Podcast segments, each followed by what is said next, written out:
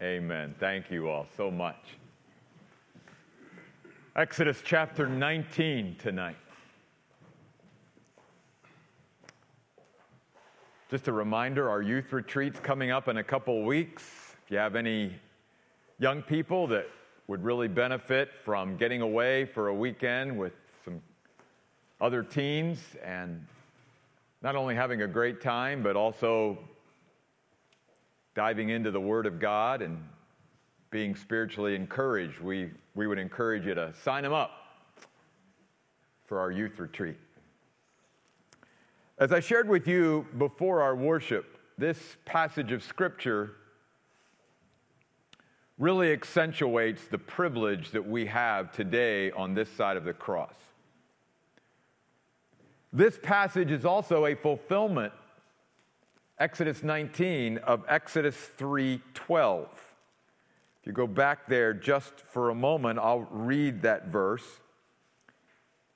God replied to Moses, Surely I will be with you, and this will be the sign to you that I have sent you. When you bring the people out of Egypt, you and they will serve God on this mountain. Exodus chapter 19 is one of the most pivotal and important chapters in the whole Old Testament, in my opinion.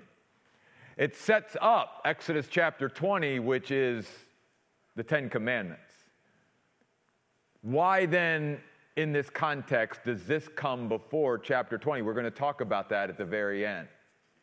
It's a powerful chapter.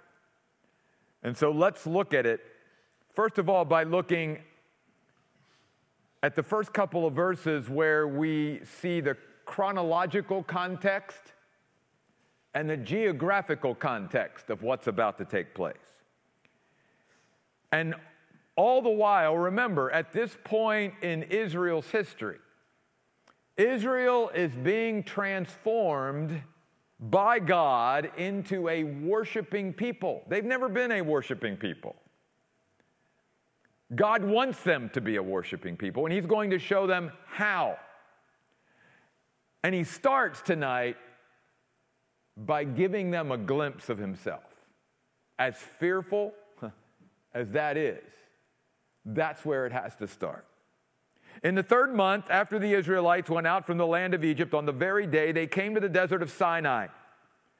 After they journeyed from Rephidim, they came to the desert of Sinai and they camped in the desert, and Israel camped there in front of the mountain, the mountain where God dwelt. That's where God always wants his people to position themselves in his presence. Where he is at, that's where his people should find themselves. Notice verse 3 Moses went up to God, and the Lord called to him by name from the mountain. God says to Moses, Here's what I need you to make prominent, what I need you to point out to the house of Jacob and to declare to all the people of Israel. I need you to share this message with them. First, a message that reminds them of grace. You yourselves have seen, you've experienced, therefore you know what I did as your God in Egypt and how I lifted or carried you on eagle's wings and brought you to myself. I titled this passage tonight, On Eagle's Wings. What a beautiful picture God says, You didn't deserve it, you did nothing to merit it, but in my grace, I delivered you from bondage. I chose you to myself, I freed you, I overcame the power of Pharaoh, the power of Egypt. I delivered you as my people. And notice the purpose of God to bring you closer to me. That is always the case with God. All the time, God wants to bring his people closer to him. Let me say this tonight. After that moving time of worship, God is doing a lot here in my heart and mind tonight. Revival is simply God's people wanting more of him. through worship and through the word, God's people wanting more of Him. And I will tell you this I was going to keep her up here, but I thought, now let her sit down. Nicole and I are very, very conscious that God is moving here in a special way. And yet, and yet, He's about to do even more. And we are very conscious of the fact, as the pastor and worship leader of this church, that it has to continue to be by His Spirit alone. It's not something that we can bring about or manufacture, it's all by Him. In fact, at the beginning of this year, I've been sharing this with a few people in our church. God laid a couple of passages and verses on my heart and said, Jeff, this is what I'm about to do at the Oasis. One of the passages was Joel 2:28. I will pour out my spirit in the last days. That's coming, my friends. And it's going to be a waterfall. It's going to be an abundance. When he says, I'm going to pour it out, that's exactly what he's going to do. Another verse that he gave me was Zechariah 4 6. Not by might, not by power, but by my spirit, says the Lord. And then John 6 63, a verse that I've been sharing, where Jesus said, The Spirit is the one who gives life. The flesh profits nothing. The words that I speak to you, they are spirit and they are life. John 6 63. Folks, the Spirit of God is moving in our midst. And the only thing that we really need to do as God's people and as God's leaders is to stay out of God's way. And let God do what God wants to do. And I'll, I'll say this we're not going to be able to control what God wants to do or contain what God wants to do. And that may make some of us a little uneasy. I get that. I, I understand that. But you can't quench the spirit.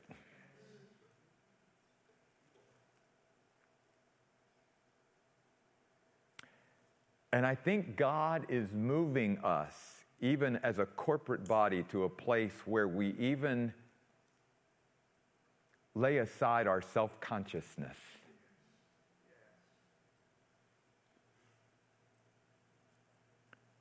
I don't believe that when we get to heaven, we're going to be looking around self conscious as we're worshiping our God.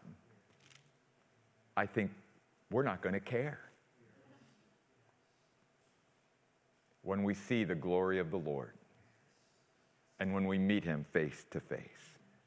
This is what God desired of his people. He, he wanted to bring them closer to him. How do we get there? Through the worship of God and through the word of God. Eagle's wings are very appropriate because the Israelites they saw eagles in Egypt. They saw eagles throughout their journey up to this point. They saw that those mother eagles would eventually push their children out of the nest, but they would always be there to catch them if they fell. They would never let them fall to the ground. If you've ever seen eagles do this, they literally will swoop underneath their children and literally carry them on their back if they're in trouble. God is saying to his people, I got you. You don't have to be afraid. You don't have to worry. You don't have to fear. As I'm bringing you closer to me, it could get a little, you know, but I'm telling you, I will always be there and I will swoop underneath you. And underneath you are the everlasting arms of God. He will never let you go, He will never let any of us fall. We are absolutely secure and stable in Him and with Him. I love this. I brought you and lifted you and carried you on eagle's wings to bring you to myself. Don't ever forget that. That's always the purpose of God. But now we move from grace to now our responsibility. The same thing is true in our Christian life. Listen, we are saved totally by grace through faith. It is nothing that we can do. But after we are delivered, after we are saved, then we should want to partner with God, and then we carry responsibility as to how then we take the opportunity of being the delivered children of God. And what do we do with this opportunity? What do we do with this life? And God has a plan and purpose for all of us. He did in the Old Testament, He does today in the New Testament. And it's very similar as we're going to see tonight. Notice verse 5. God says, Now, if you, now we're responsible. We can't save ourselves. We can't deliver ourselves. We can't free ourselves. But once we are freed people, then we have a responsibility to partner with God. And God says, if you will diligently listen to me, that's where it starts. Oh, that's going to come back on Sunday, so just keep that in mind. By the way, the words diligently listen are the Hebrew word shama, a word that many of you are familiar with. This church is actually incorporated as Shama Ministries. If you give things to this church, you give donations, you will see actually at the top Shama Ministries. The Oasis Church is under Shama Ministries. Why did I choose that? Because the word means to listen with the intent of following or obeying. God wants his people to diligently listen to him. If we listen to him and keep his covenant, then notice three things. First of all, you will be my special possession out of all the nations in the world. In other words, if you keep following me, you'll be so distinct. You'll be so distinguished. In fact, you'll be peculiar, which is why that word is used by Peter. A peculiar people, a people that's different from all the other nations and peoples of the world. For all the earth is mine. Then he says, and you will be to me a kingdom of priests you will actually develop into those who rule and reign as spiritual leaders. You will understand the authority and power that you have. And instead of being weak, you will be strong in me, and you will carry your authority and power as the princes and princesses of God. And instead of life taking control of you, you will take control of life, and you will dictate to it rather than it to you. You will resist the devil and he will flee from you.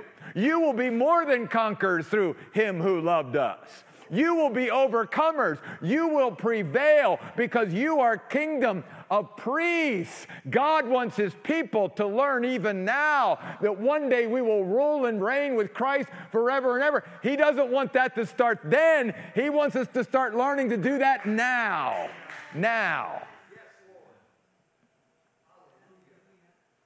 And then he says, a holy nation, a sacred, set apart, consecrated people. God is basically saying, you have the opportunity and the privilege to serve me as my people and my representatives on earth in a very unique way.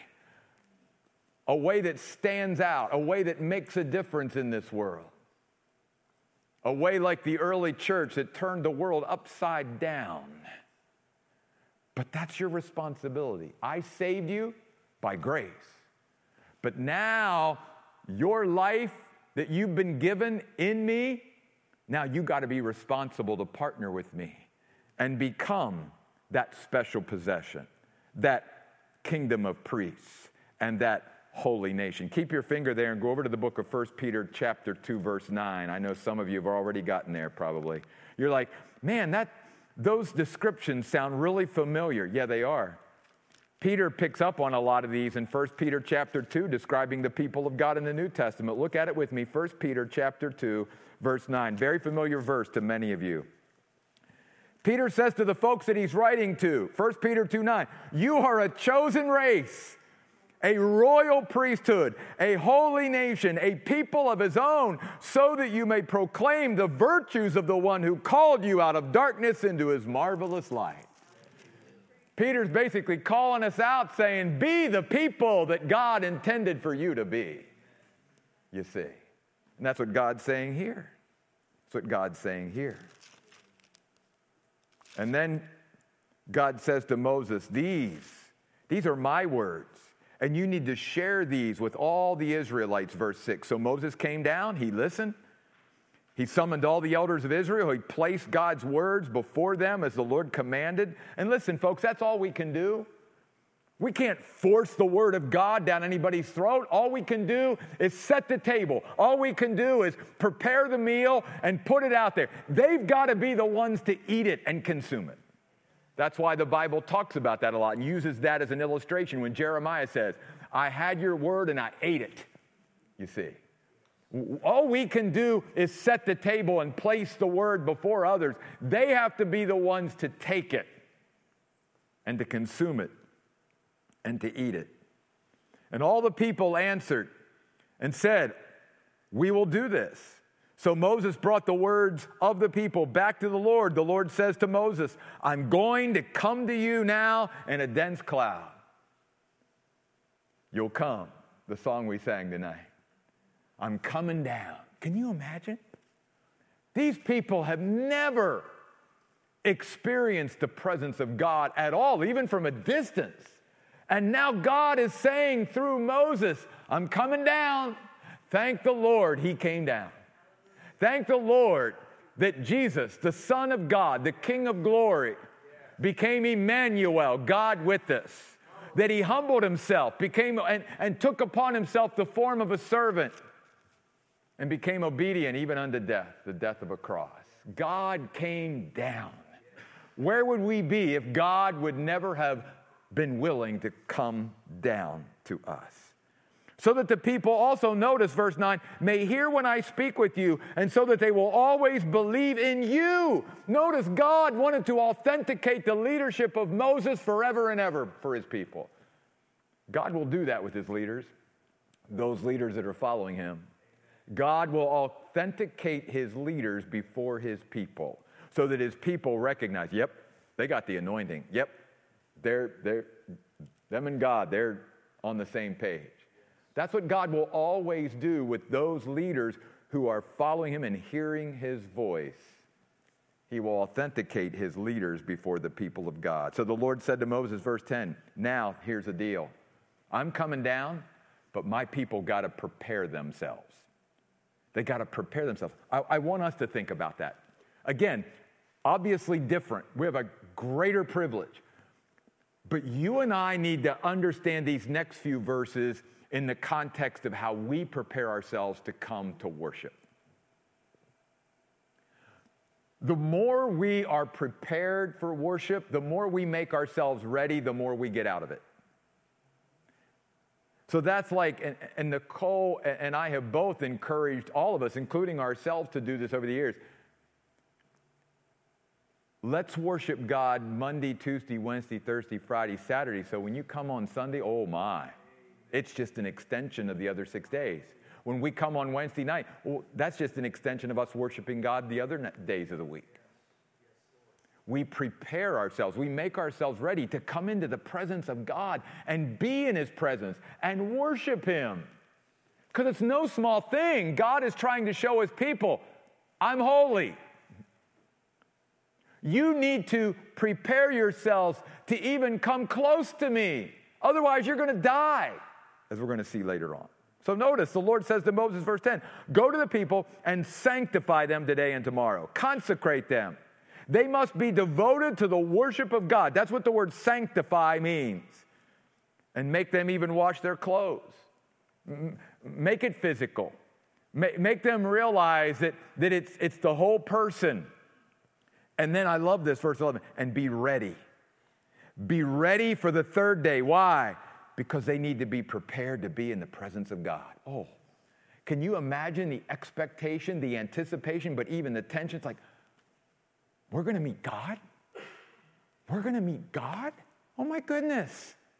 And yet, you and I can begin to take that for granted again because of the privilege we have. Like, oh, it's no big deal. We're going to church today and we're going to meet God.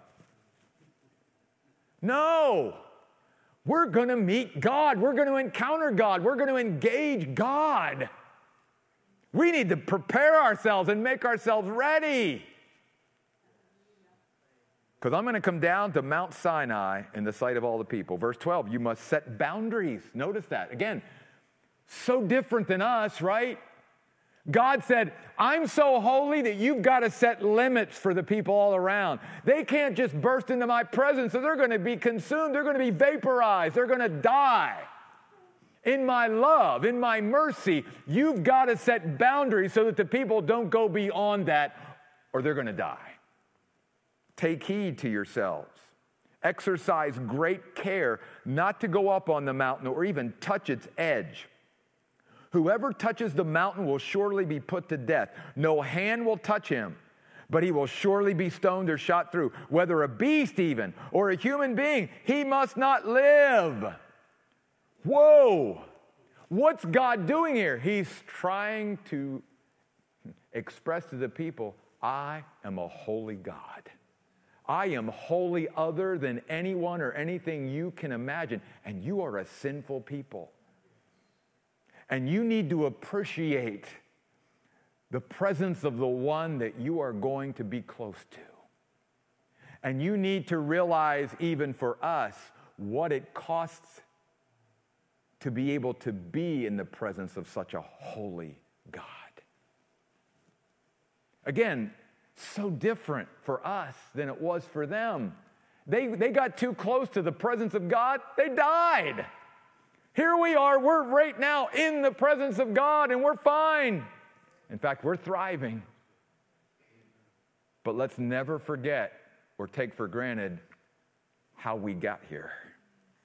Through the blood of Jesus, we are made fit to be in God's presence. That's the only way. When the ram's horn, the end of verse 13, sounds a long blast, then they may go up at least to the base of the mountain. But that's as far as they can go. So Moses went down from the mountain to the people, sanctified the people. They washed their clothes, and he said to the people, Be ready or prepare your hearts for the third day. Can you imagine what was going through them? I mean, that would be like us. Okay, I know this is hard for us, but it would be like us saying, We've never been in the presence of God before. We don't know what that feels like, what that looks like, what the sensation is. We've never been in the, pre- we've never come near God at all, right? But three days from now, God's going to show up. What would we be doing in that intervening time before we met God? And then I even think about that as far as how we can even apply that to us, even in the New Testament age, because guess what? In a sense, God is saying to all of us, even as believers in Jesus Christ, guess what? You need to get ready to meet God. Because one day you're going to stand in His presence, in all His glory, and you're going to see your Savior face to face. Are you ready to meet God? Are you preparing for that day? Well, hang in there for a couple Sundays, Lord willing, because we're going to talk about that too. Do not go even, he says, near your wives. Why? Because Jehovah would be the focus of their deepest desires. They had to prepare themselves to be in the presence of God. They had to prepare themselves spiritually, emotionally, and physically to be in the presence of the Holy God. And now, the scene, beginning in verse 16, emphasizes the greatness, the power, and the awesomeness of Jehovah. Our God is an awesome God. It says, On the third day in the morning, there was thunder and lightning and a dense cloud on the mountain and the sound of that very loud ram's horn. Isn't it interesting that there's always a trumpet or a horn at the arrival of the Lord, Old or New Testament. And one day we're going to wake up to that trumpet too. Moses brought the people out of the camp to meet God. See, Moses was being the mediator for the people of God because even now, God wanted to teach his people and ingrain it in their hearts and minds that in order for you to come close to me, you need a mediator.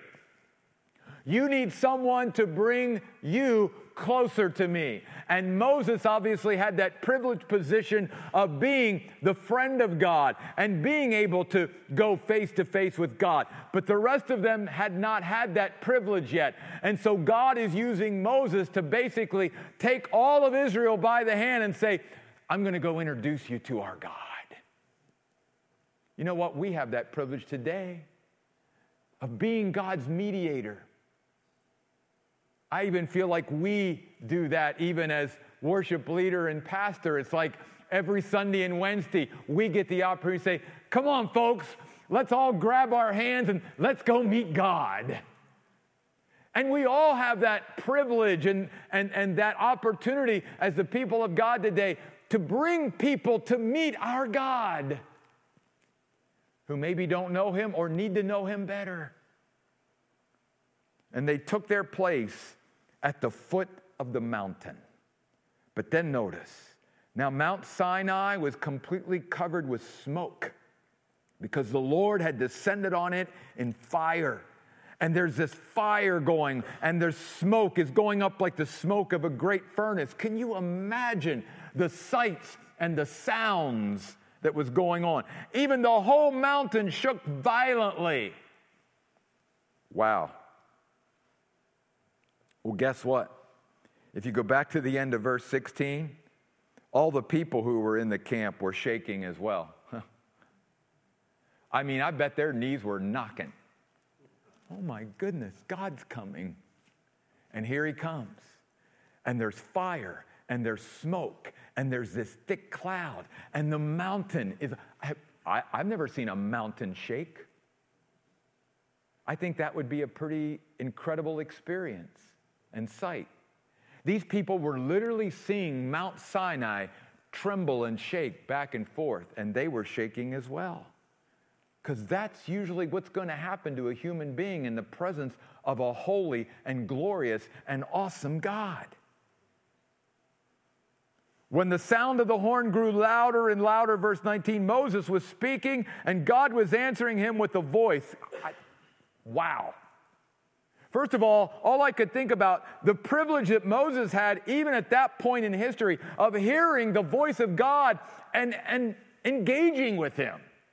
When all the other people are down at the foot or base of the mountain and they're just like, oh my goodness, you know. There was a there was a reverence with Moses with God, obviously, at this point.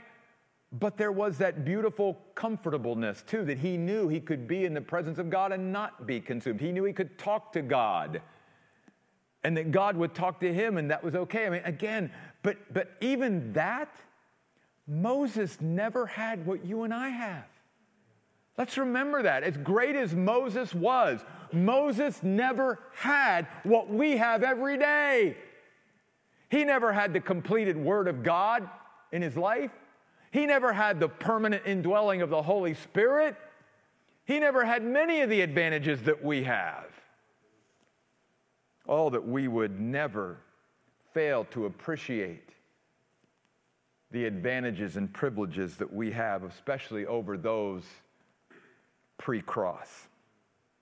And then, verse 20 the Lord came down on Mount Sinai on the top of the mountain. The Lord summoned Moses to the top of the mountain, and Moses went back up. Here's an 80 some year old man up the mountain, down the mountain, up the mountain, down the mountain.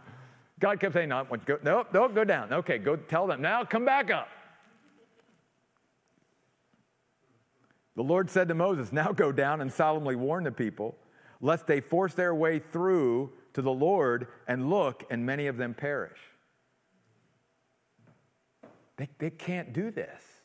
They've got it. Again, remember, this whole chapter is not only accentuating the holiness of God and the sinfulness of people, it's accentuating, it's, it's everything's at a distance. everything's separ- about separation. And here you and I are sitting here tonight or standing here tonight, and we're in that presence of God that they could never be in. What a blessing. Let even the priests, verse 22, who approach the Lord, sanctify themselves, consecrate, dedicate, prepare themselves, lest the Lord break through against them. Well, Moses says to the Lord, verse 23, well, didn't we already warn them about, you know, breaking through the boundaries and all of that? And the Lord said, go back down and do it again. Because I know people. You need to tell them, and then you need to tell them again, and then you need to tell them again, and then again, and again, over and over again because this is nothing to mess with. If they cross that boundary, they're dead. You can't tell them enough, can't repeat it enough. So Moses went down to the people and spoke to them. A couple things I want to do in wrapping this up tonight. Would you you can leave there now permanently. If you go over to the book of Hebrews chapter 12, there's a beautiful passage in the book of Hebrews that literally contrasts, sets where you and I are at today as New Testament believers and where they were in Moses' day, and basically says, look at the difference and be so blessed that you're on this side rather than that side. Hebrews chapter 12, I'm going to begin in verse 18 of Hebrews chapter 12, all the way through verse 24. For you have not come, speaking now to us after the cross, you have not come to something that can be touched, to burning fire and darkness and gloom and a whirlwind and the blast of a trumpet and a voice uttering words such as those heard and begged to hear no more. For they could not bear what was commanded. If even an animal touches the mountain, it must be stoned. In fact, the scene was so terrifying that Moses said, I shudder with fear. We're getting details in the book of Hebrews we didn't even get in Exodus chapter 19, aren't we? Even Moses was like a little bit like, whoa. But you, verse 22, here's the contrast. You and I, we have come to Mount Zion, a whole different mountain. The mountain of the consuming unconditional love of God, the mountain on which Jesus died so that we couldn't have to worry about that other mountain that Moses and the Israelites had to deal with. You've come to the city of the living God. You're coming to the heavenly Jerusalem, to myriads of angels, to the assembly and congregation of the firstborn who are enrolled in heaven, and to God, the judge of all, and to the spirits of the righteous who've been made perfect. That's us, folks. But I don't want you to miss verse 24 because it's all because of Him. And He is worthy of it all. Because we come to Jesus, the mediator of the new covenant to the sprinkled blood that speaks of something better than Abel's sacrifice did. Even though Abel brought an acceptable sacrifice to God, the Bible tells us that the blood of bulls and goats could never take away sin. The only blood that could ever take away sin and provide forgiveness was the blood of Jesus Christ, the Lamb without spot and without blemish. He is the mediator. He is the one that can take us all who are willing by the hand and say, Come meet your heavenly Father. And He's the one that is the bridge between us, a sinful people, and a holy God. And through Jesus, He's now our Heavenly Father, the one that we can come into His presence at any time about anything, anywhere, because of our great mediator.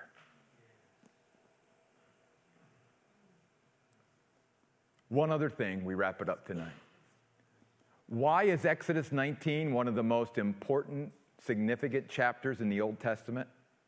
Because Look where it is in the context of even the book of Exodus. God is getting ready to share his law, his principles with his people. So, why the manifestation of God's holiness in such a way that even the people of God were trembling? Well, for one, God wanted his people to realize the only way you see yourself for who you really are is to start to see me for who I really am. And until you're willing to admit how sinful you are and how much you need a God who's willing to make a way, then you'll never come. So you've got to see how sinful you are. But the other thing in play here is that God is saying to his people, the weight of someone's words or the weight that words carry in our life are directly proportional to how we view the person who's speaking to us. If we don't have any respect or trust any admiration for the person who's speaking to us or speaking into our life, we usually let those words go in one ear and out the other. But if the person who's speaking to us has our respect, has our admiration, then we pay attention and we sit up and we listen to them because of how we view them. So, God, before He ever gets to the place where He shares His commandments, His word with His people, says, you got to see me. You got to have a proper reverence and respect for who it is who's about to share with you these commandments because it's only by you having a proper reverence and respect for who's speaking to you will you be willing to even listen to these commandments and follow them. If you don't understand who it is who's speaking to you, then you will dismiss what I'm about to say in chapter 20. And that's why Exodus 19 is so importantly placed right before Exodus chapter 20. That's why God did what he did when he did it. Because God is a God of purpose, and God does everything with a purpose in mind. Let's pray. Father, we thank you tonight for the wonderful time, Lord, we've had in your house and for the amazing time, God, we've had in your presence.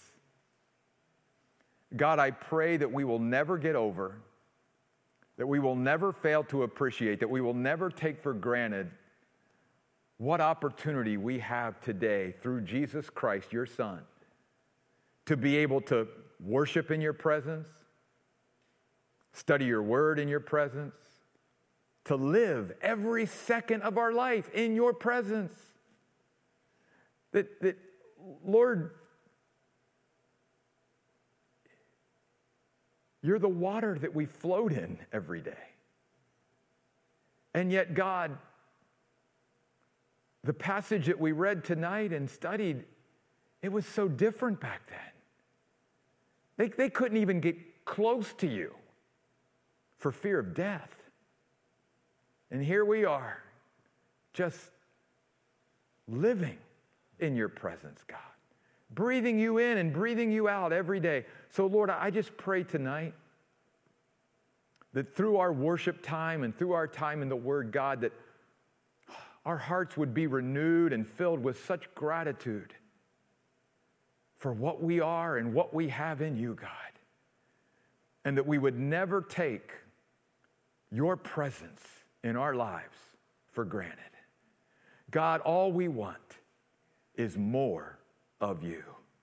Would you come down, God? Would you pour out your spirit, Lord?